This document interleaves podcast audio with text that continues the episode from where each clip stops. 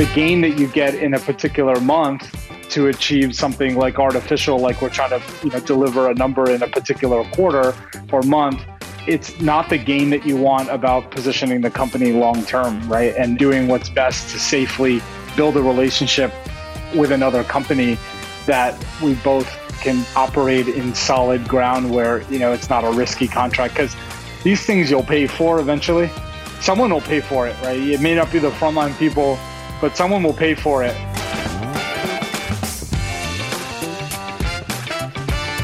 Hi, friends. Welcome to the Sales Enablement Podcast. I'm your host, Andy Paul. That was Vishal Sunak. He's the founder and CEO of Link Squares. And in our conversation today, we dive into an important topic, certainly one I feel is important for sales teams, and that is one that's often overlooked. It's contract lifecycle management. I mean, I'm a big fan of having contract departments in sales, especially in high growth companies. So we're going to explore why it's important to be able to write better contracts and better agreements faster. We dig into why companies often truly don't understand what's in their agreements that they sign and why that's a problem and how to avoid that trap. We also get into why contract management departments are such an essential function, both from a strategic and a tactical standpoint. And as I mentioned before, why too few growth companies are investing in them. Before we get to Vishal, I want to remind you to subscribe to this podcast wherever you listen to it. And if you subscribe, we'd certainly appreciate it if you could also give us your feedback about how we're doing with a review. So thank you. All right, let's jump into it. Vishal, welcome to the show. Thanks for having me. So, where have you been sheltering during all this uh, pandemic? Uh, just just north of Boston uh, with with my wife and uh, my two year old. Wife and two year old. So where where precisely? What town? Oh, in uh, in uh, Winchester. Winchester. Okay, I think I've been through there. So, uh, question for you is: so, what's the biggest lesson you've learned about yourself personally during the pandemic?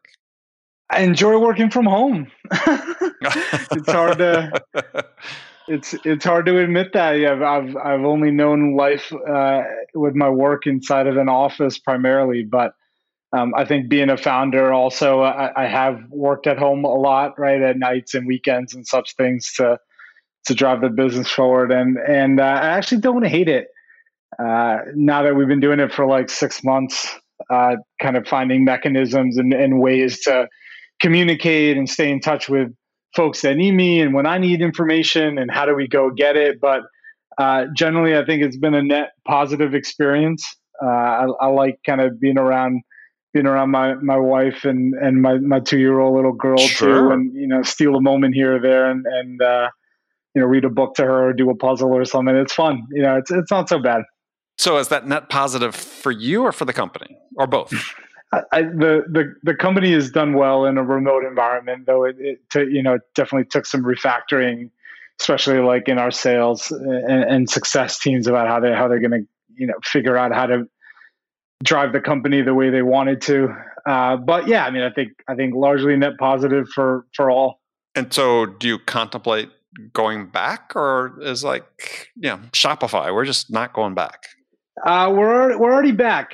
Uh, we optionally kind of decided that uh, for folks that need uh, better working environments, uh, that if they feel comfortable, uh, our office is available in kind of like a depersonalized rented desk type of experience, and uh, we've been doing it for a couple weeks now, and and it's been it's been met with positivity for those that have, have, gone in and and kind of thinking about our our employee base at all kind of different ages and thinking about maybe the younger folks who who got into like a a smaller apartment or a, a couple roommates uh, and maybe they thought they'd only really be home for six or seven hours and they're, they're thinking about a world where they're now at home for 24 hours and uh, some of them have felt like it's a breath of fresh air, and and uh, others are are kind of more comfy and secure at home, and and don't want to make it to our office. But we're definitely trying to do everything to accommodate uh, everyone in in the kind of the sixty ish employees that we have, and, and everyone who's in different environments.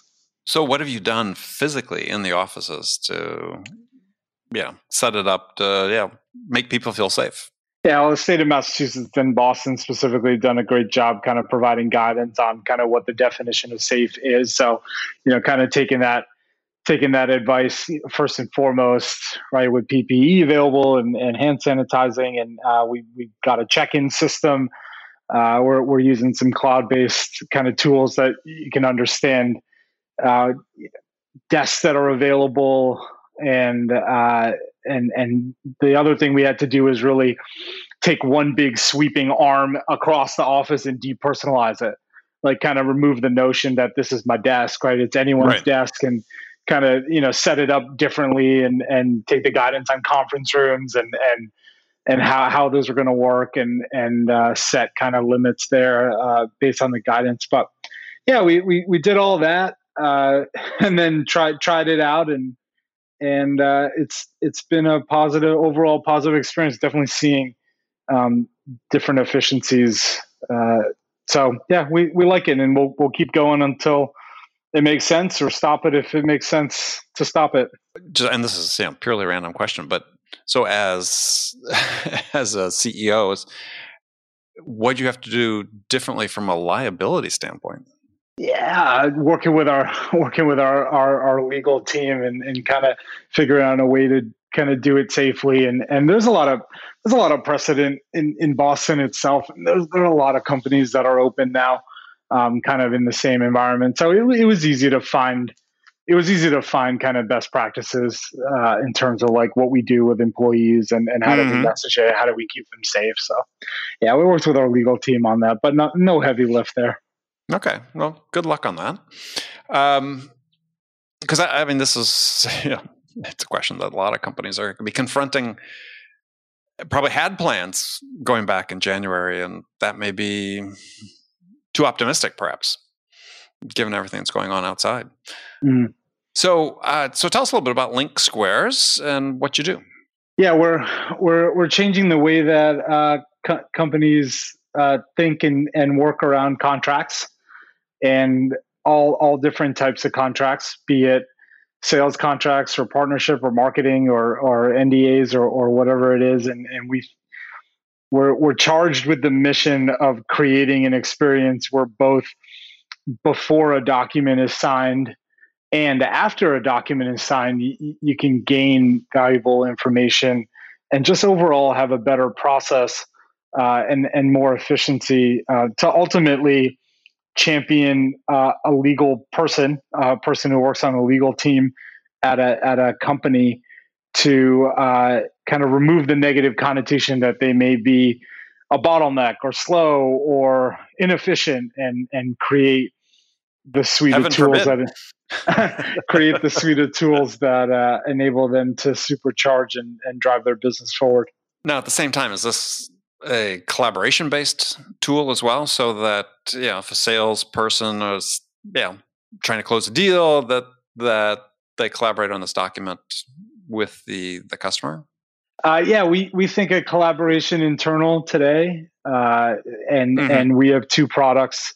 one is a pre-signature product that's called Finalize, and Finalize is really built around kind of speed of of review amongst a company, speed of review, uh, collaboration internally. Yeah, to to kind of drive the outcome. Uh, that ultimately means a document can be signed um, with greater efficiency, greater visibility, self service type of actions that enable uh, folks to use things like approved templates when drafting documents, and then managing kind of the process of receiving red lines, receiving third party paper. Uh, yeah, so so we look at collaboration inside the company uh, first and foremost. And one thing you you talk about in on your website is that the idea is to write better contracts faster. So terms like that always make me want to dig in. So what's what's a better contract? Yeah, a better a better contract is is one that maybe started from an approved template, so you use the right version. That's already better than a contract that you accidentally sent out the wrong version that was you know 2 mm. revisions ago. Mm. Um, a, a, better contract is a contract that uh, had buy-in from your head of information security if you were buying a tool a product, a vendor, a vendor product that is connecting to your customer data and creating, I don't know, analytics or something like that, right? right. And and you have the buy-in from uh, someone who could vet vet a, a, contract and and and give their seal of approval on it. Uh, a better a better contract is also one that uh, you can look back historically easily, kind of find you know where things deviated and changed. Uh, a better contract is one that uh, the the people who run the company run these contract creation, negotiations, execution, and then all the way through kind of obligation and understanding what was actually agreed to uh, mm-hmm. can have access to that information, right? So it's really a better contract starts with how you create it, but it ends with how you kind of manage it and and manage to the obligation and the risk that's inside it. Now, for the most part, you know, smaller tech companies, startups, and so on don't have legal departments, but uh, so who are you selling to? Uh, is it just to companies that have legal departments, or is it companies that have contract management departments? I mean, who's who's the buyer within your clients? Yeah, pretty good signal that you're a company that's kind of achieved uh, a level in which you've invested in a senior type of position, like through a general counsel or, or a chief legal officer. Uh, that that's a pretty good indication that you could be a good fit. Mm-hmm. Uh, and and you've probably reached the kind of operational scale where it made sense to bring someone like that in. But we do often see, you know, smaller companies that have a CFO um, who's kind of charged with with taking this under under the wing as well. Uh, and and so that also creates good opportunities because CFOs generally don't come up through like you know contract negotiation. They came up through accounting or FP&A or some, or something else, right? And so kind of how how can we lend ourselves to be useful to both? Yeah, I mean, but as I sort of looking into what you're doing and, and thinking about it, it's, it bring back a point that I've talked about fairly frequently, which is I think com- especially smaller companies uh, scaling quickly and so on. One of the, especially if they sell more complex stuff. So it's not a transactional contract, but you know it's a contract that those could be back and forth with the buyer and so on. Is really miss the bet not having a contract management function mm. in their company. You know, either they, you know, they outsource it to a legal firm, or to your point, you know, the CFO becomes the quote unquote expert, or maybe even the CRO or somebody. And and I found companies I worked for uh, at senior levels that had this contract management function boy, got through contracts much more efficiently. Uh, took mm-hmm. say I speak from a sales perspective. Take sales largely out of the loop of negotiating contracts, managing contracts, uh, managing. I mean, it's just like I'm just interested in your experience because it's like to me that's such a strategic position. I see so few companies doing it. I think in part because sales thinks, well, hey, we're we're all great contract negotiators. And it's like, no, you're not. uh, there's much better people to do it than you. Uh, I just wondering what you're seeing out there. Yeah, I mean, it, it really comes down to like, why can't a company easily invest in a better way of working, right? Uh, is it a financial constraint? Probably not. I mean, if you have like a law firm that's already kind of charged to help you, right? Charging eight hundred dollars an hour for something, right? Yeah, they, they've already they're you've already established a relationship where they're in a position to help you. Uh, is is it more like there's a perception that if it goes into like the legal or contract or contract review dark hole, I'll never see it again, or I won't see it again uh, at the time frame that I need. So like expectations are not set, right? And so there's not enough information about like well i need this contract now versus everyone saying that versus which ones actually you know should be prioritized and how and then kind of managing the ongoing backlog of, of requests right uh, and and so why, why don't companies invest in it is because there's a perception of all these things right like that that kind of negatively impact uh, the the uh, hesitation, right? And, and and sorry, I mean enables the hesitation, but it's easier to kind of accept all on a on a document, you know, that has changes in it than ask for guidance. But we all know that's not the the right way to work, right? And so, uh, yeah, that's that's a kind of an interesting paradigm, especially in the sales the the sales world now. You know, to the extent that you can prove to your CRO with a great relationship with your general counsel, your contracts team or even the CFO who's using an outside counsel to help them, don't worry, I got you. Everything will be done. Everything will be done timely. I won't let you down. We'll make all these contracts winners. And, Checks in the mail. Yeah, I'll make all these. We'll make all these contracts winners. And how do we, how do we build software that can make that that possible? Right. That's that's what I get excited about. Well, and so is that part of the future? Is what you're looking at? Is is yeah, you, yeah, you do pre-signature with finalize, but as you said, it's sort of an internal thing. Is how do you then involve customers in a collaborative effort that facilitates negotiation? Yeah, so so the tool that I think will continue to remain to be the most important tool for that is Microsoft Word. And to the extent that Microsoft Word, to, hey, this is, I think this is what a million man hours of time has gone into building Microsoft sure. Word. No, no one will ever dethrone that. Uh, and to the extent that you can play in and around Microsoft Word, um, make making that kind of transfer of, of, a new version, you know, seamless. I think that that's where the greatest efficiency gains come. I, I think. I think the change of behavior away from Microsoft Word, though it could gain more efficiency, is just too hard, and uh, too many companies have tried and failed. So uh, that's how we look at the world is that a Microsoft Word file will remain to be opened in Microsoft Word forever. Yeah, but just think about it. So your second product, you do have finalize, then you have analyze, which you says you know powered by AI uh, to help you understand what's in your agreements or this data extraction, full text search.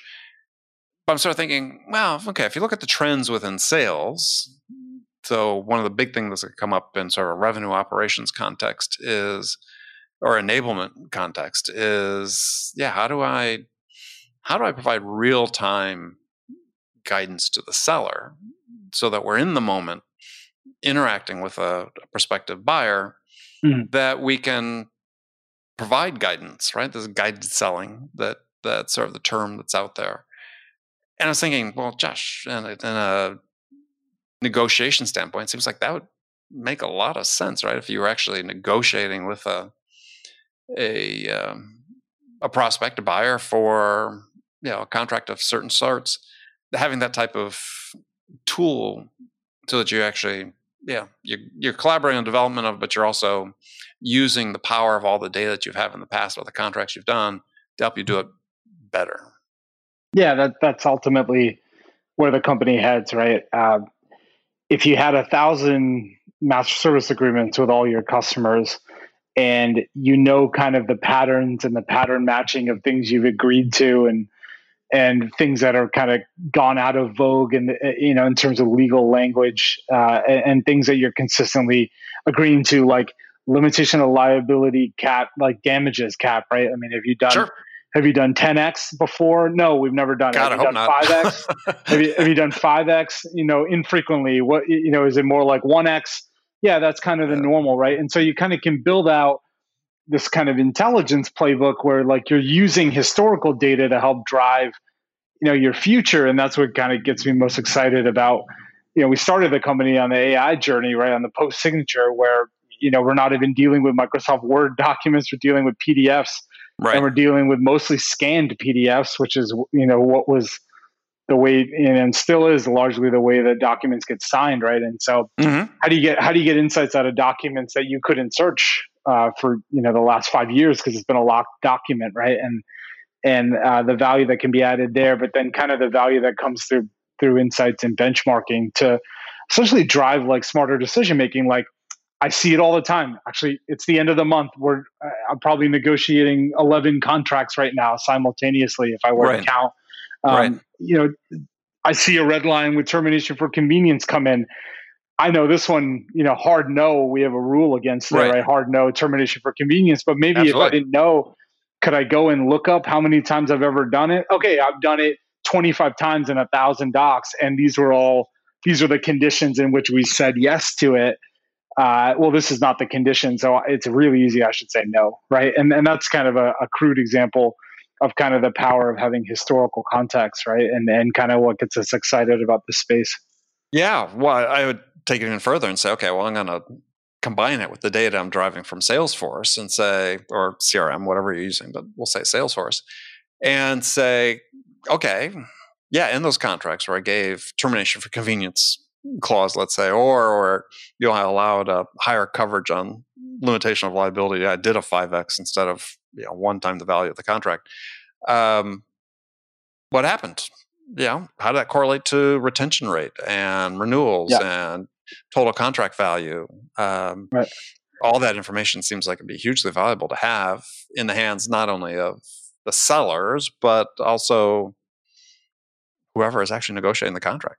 Yeah, and then and then if you continue to draw the line and expand and zoom out, like you know, what was their NPS like over time? Like, did it make them sure. happier? Did did did they stick around and be a customer because they found that that to be valuable? You know, and and how how did the whole experience go when interacting with you? So, yeah, I mean, I think I think it's still largely like a frontier type market. Um, that's how I think about it. Right, we're we're just beginning now to to build reliable, accurate AI systems at scale that can actually, you know, gather the data. What comes next?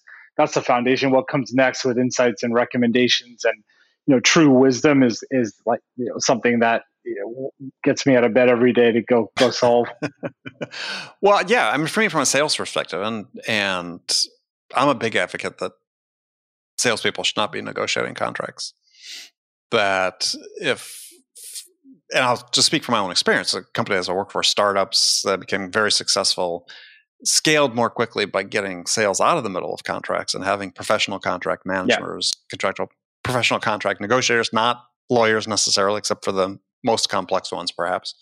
Yep. Um, but yeah, I worked with professional contract managers who were great negotiators. They weren't lawyers, but hugely experienced. They understood the issues and yeah, if you're trying to scale a sales organization, get the salespeople out of that business. And the more, we, the, the, more we can harness the power of the technology to help us do that, um, yeah, I mean, yeah, I, things would be much better. I know sales has such a personal stake, and they all every salesperson thinks they're a great negotiator, or a large fraction of them do, and they actually don't realize they're actually really quite bad at it.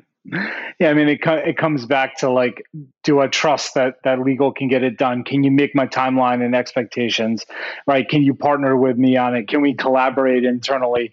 Can, can we make it a win-win so that I get this? Ultimately, we both want the same thing. We both want to sign a document signed that is both you know good for the seller and good for the company right and so if we always lens what's good for the seller and good for the company together we're both we're both operating from the same viewpoint and and I think that's when that's when the best to your point you know companies can get made when they're scaling and they're growing quickly where that handoff and that that that pass back and forth can be enabled um, and it, and software can enable it right and and to the extent that uh, people invest in them and see the value in, in, a better way to work than accepting all on a Microsoft Word red lines and, and saying I read it and, and I'm I'm fine with it uh, you can probably help your company out uh, for the long term, right? And think about what's best for people's quotas and their and their selling capability, but also what's best for the company. And that's how we always look at it. Yeah, well, I mean, yeah, multifaceted question. One is again, if you listen to the show, you know, I'm big advocate of getting rid of quotas. Uh, other ways to measure that uh, that more successful for sellers, but also then you don't have this conflict necessarily at the end of the month is like, yeah, we got the pressure to negotiate, as you talked about. You've got 11 contracts you're trying to negotiate right now in the last three days of the business month.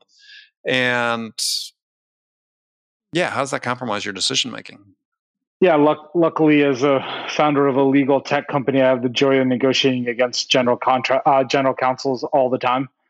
Uh, so I've seen everything. I've, I've read everything. I've, I've mm-hmm. seen every kind of document that there is.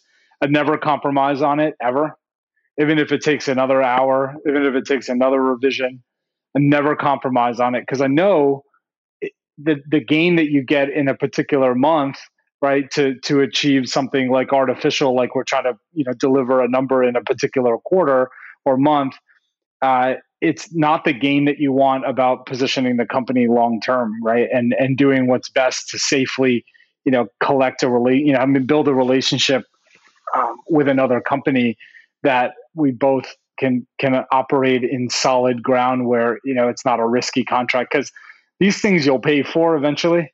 Someone will pay for it, right? It may not be the oh, frontline that, people, absolutely. but someone will pay for it, right? You'll pay for it with oh, you know, there's a there's a cure default that you know I'm issuing you a cure and you have to cure this part of the app that I think is a you know in in violation of, of the warranty or something like that. And right. and then it's like, well, I didn't understand what cure meant and the cure period, and I didn't understand you're issuing me a cure, and then you right. can terminate the agreement, and then everyone's screwed, right? And so. Um, also, like investors, and and you know, if you're a company that's positioned to to take on investment or, or be sold one day, you'll pay for all these sins one day in the future, right? If it's not from, you know, like a termination of a contract, a single point, you'll pay for it in aggregate with bad decision making. Oh, uh, well, yeah. if, if, you're being acquired and they go through your contracts and say, that's right. Oh, yeah, this is a problem. We don't want to assume this liability. Um, yeah. So yeah, taking can, that out, right? Taking that friction point out where it's like, I'm trying to do what I'm trying to do. I don't care what's best for the company uh, to the to the extent where you can make it easy to do what's best for both folks involved on both sides with the company and the seller. That's a win. Yeah, and obviously templated agreements uh, that can be easily modified, so on is is a great a great way to do it. I just fascinated by this idea of of being able to correlate it to sales results or revenue numbers and say, okay, yeah, if we've given on this term you know four times in the past in order to get this deal, get similar type deals. And yeah, these deals tend to churn more frequently when we do that. So we're better off not giving in on that deal. Yes, we may not hit the number this month, but in the long term, yeah, we are going to do better by finding customers that we don't need it.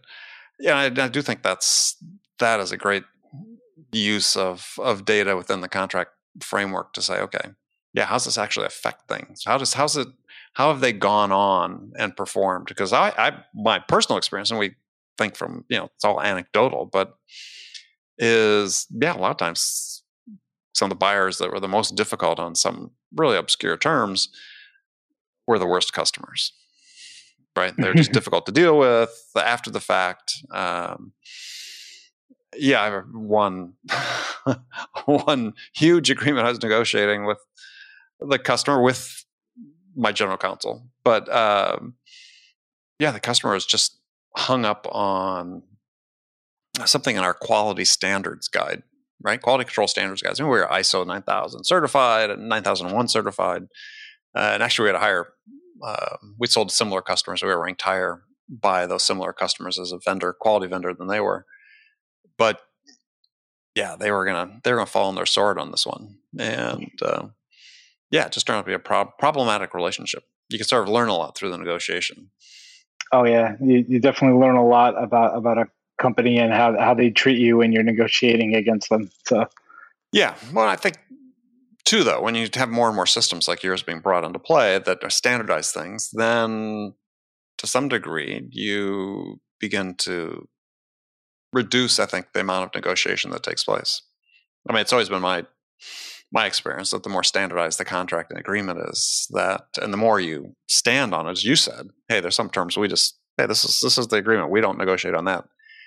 That actually helps things go faster yeah i think that's the greatest support that a legal function a contracts function can provide to like a revenue organization is like reflecting on places of a terms of service that are constantly getting negotiated you're constantly bending on so like, why don't you just make the the thing that you're agreeing to in negotiation the standard and start from there, right? If you're already agreeing to it one off, yeah, there's a half a chance that someone you know will take a default versus you know default kind of language versus mm-hmm. negotiate it but like to the extent where you can just say hey you know what we've been comfortable with this 50 times why don't we just make this the standard and then we can all save the headache of seeing it as another red line for the next 500 deals that we do right? And I think the greatest kind of way, and it's really hard to do because you're basically asking for like non-standard language to drive a decision to make it your standard language is like really hard to do.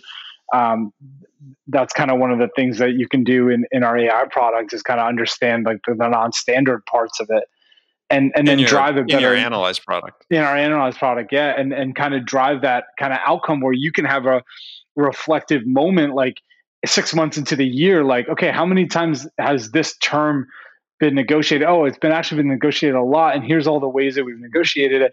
Let's just make this the standard, and then we can save ourselves a headache the next time that someone strikes it.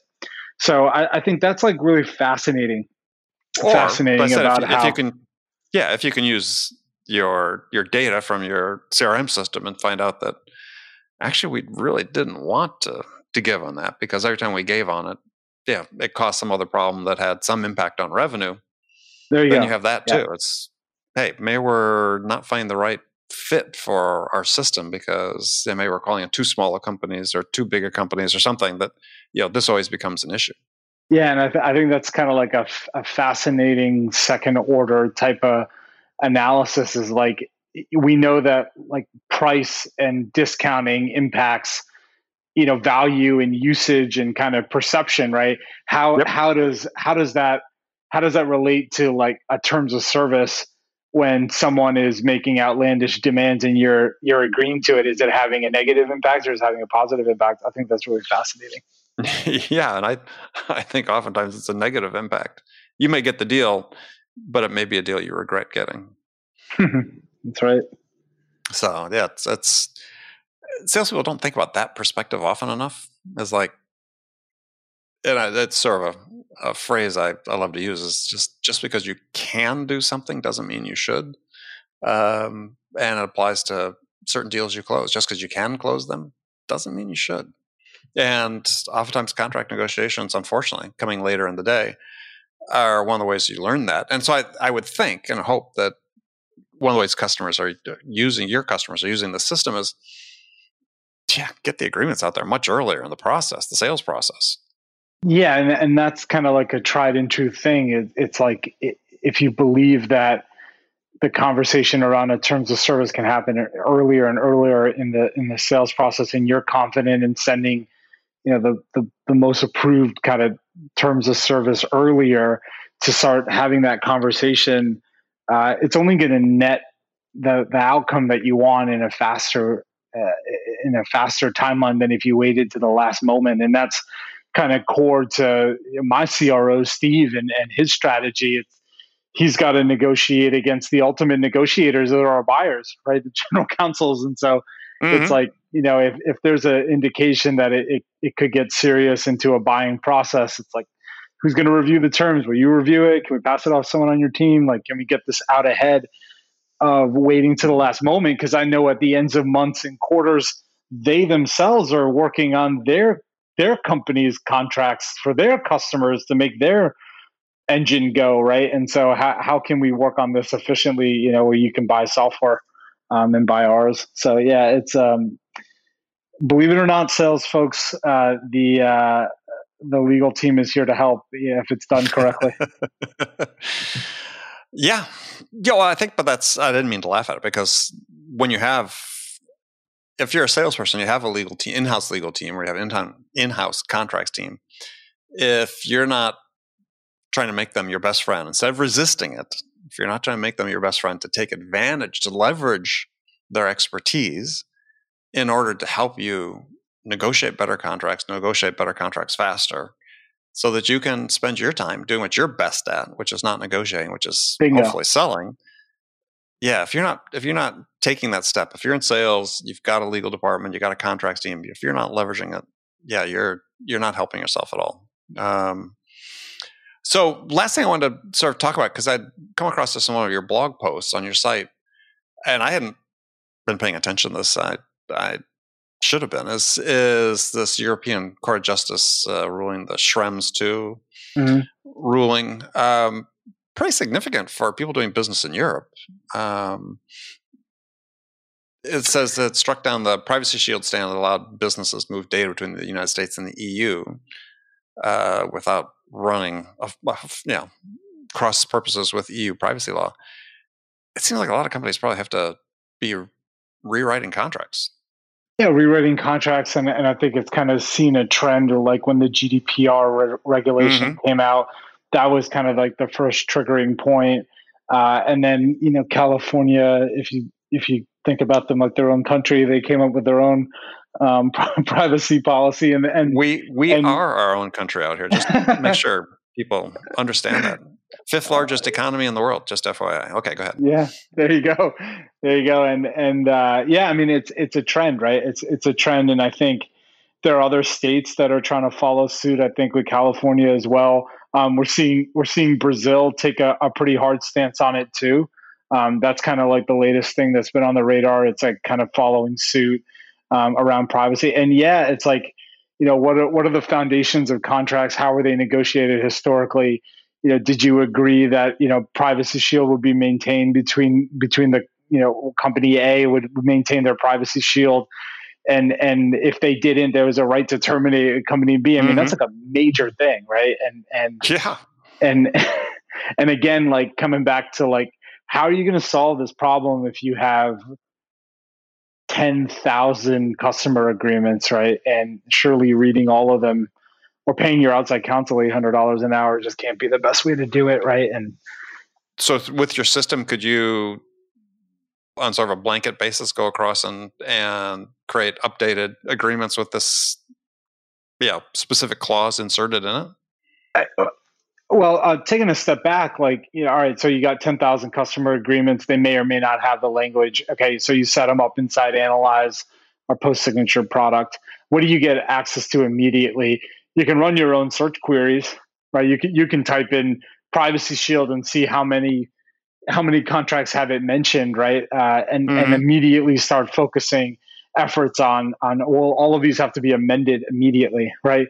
The creation of an amendment that that's like a, a smart legal person can do that maybe like five minutes, right? To amend the contract to take that out, right, or or, or nullify that that kind of whatever contractual language. But you don't want to do it ten thousand times, though uh, yeah, you, you, you, you may not want to, you may not want to do it 10,000 times. Um, we're, we're really focusing on, uh, in your existing contracts, can you identify the ones that are at risk first and foremost? Cause you gotta, gotta put a band-aid on this as fast as you can. Right. Mm-hmm. Um, mm-hmm. and, and then, uh, the, the other way to do it is, uh, to, to get access to an algorithm that can extract like a whole paragraph data protection paragraph, right? Or, or data privacy paragraph that lives even unique to your contracts and the way you wrote it, right? And, and that, that algorithmic extraction technology uh, can serve you into like writing a better paragraph too and kind of guiding, guiding the decision making.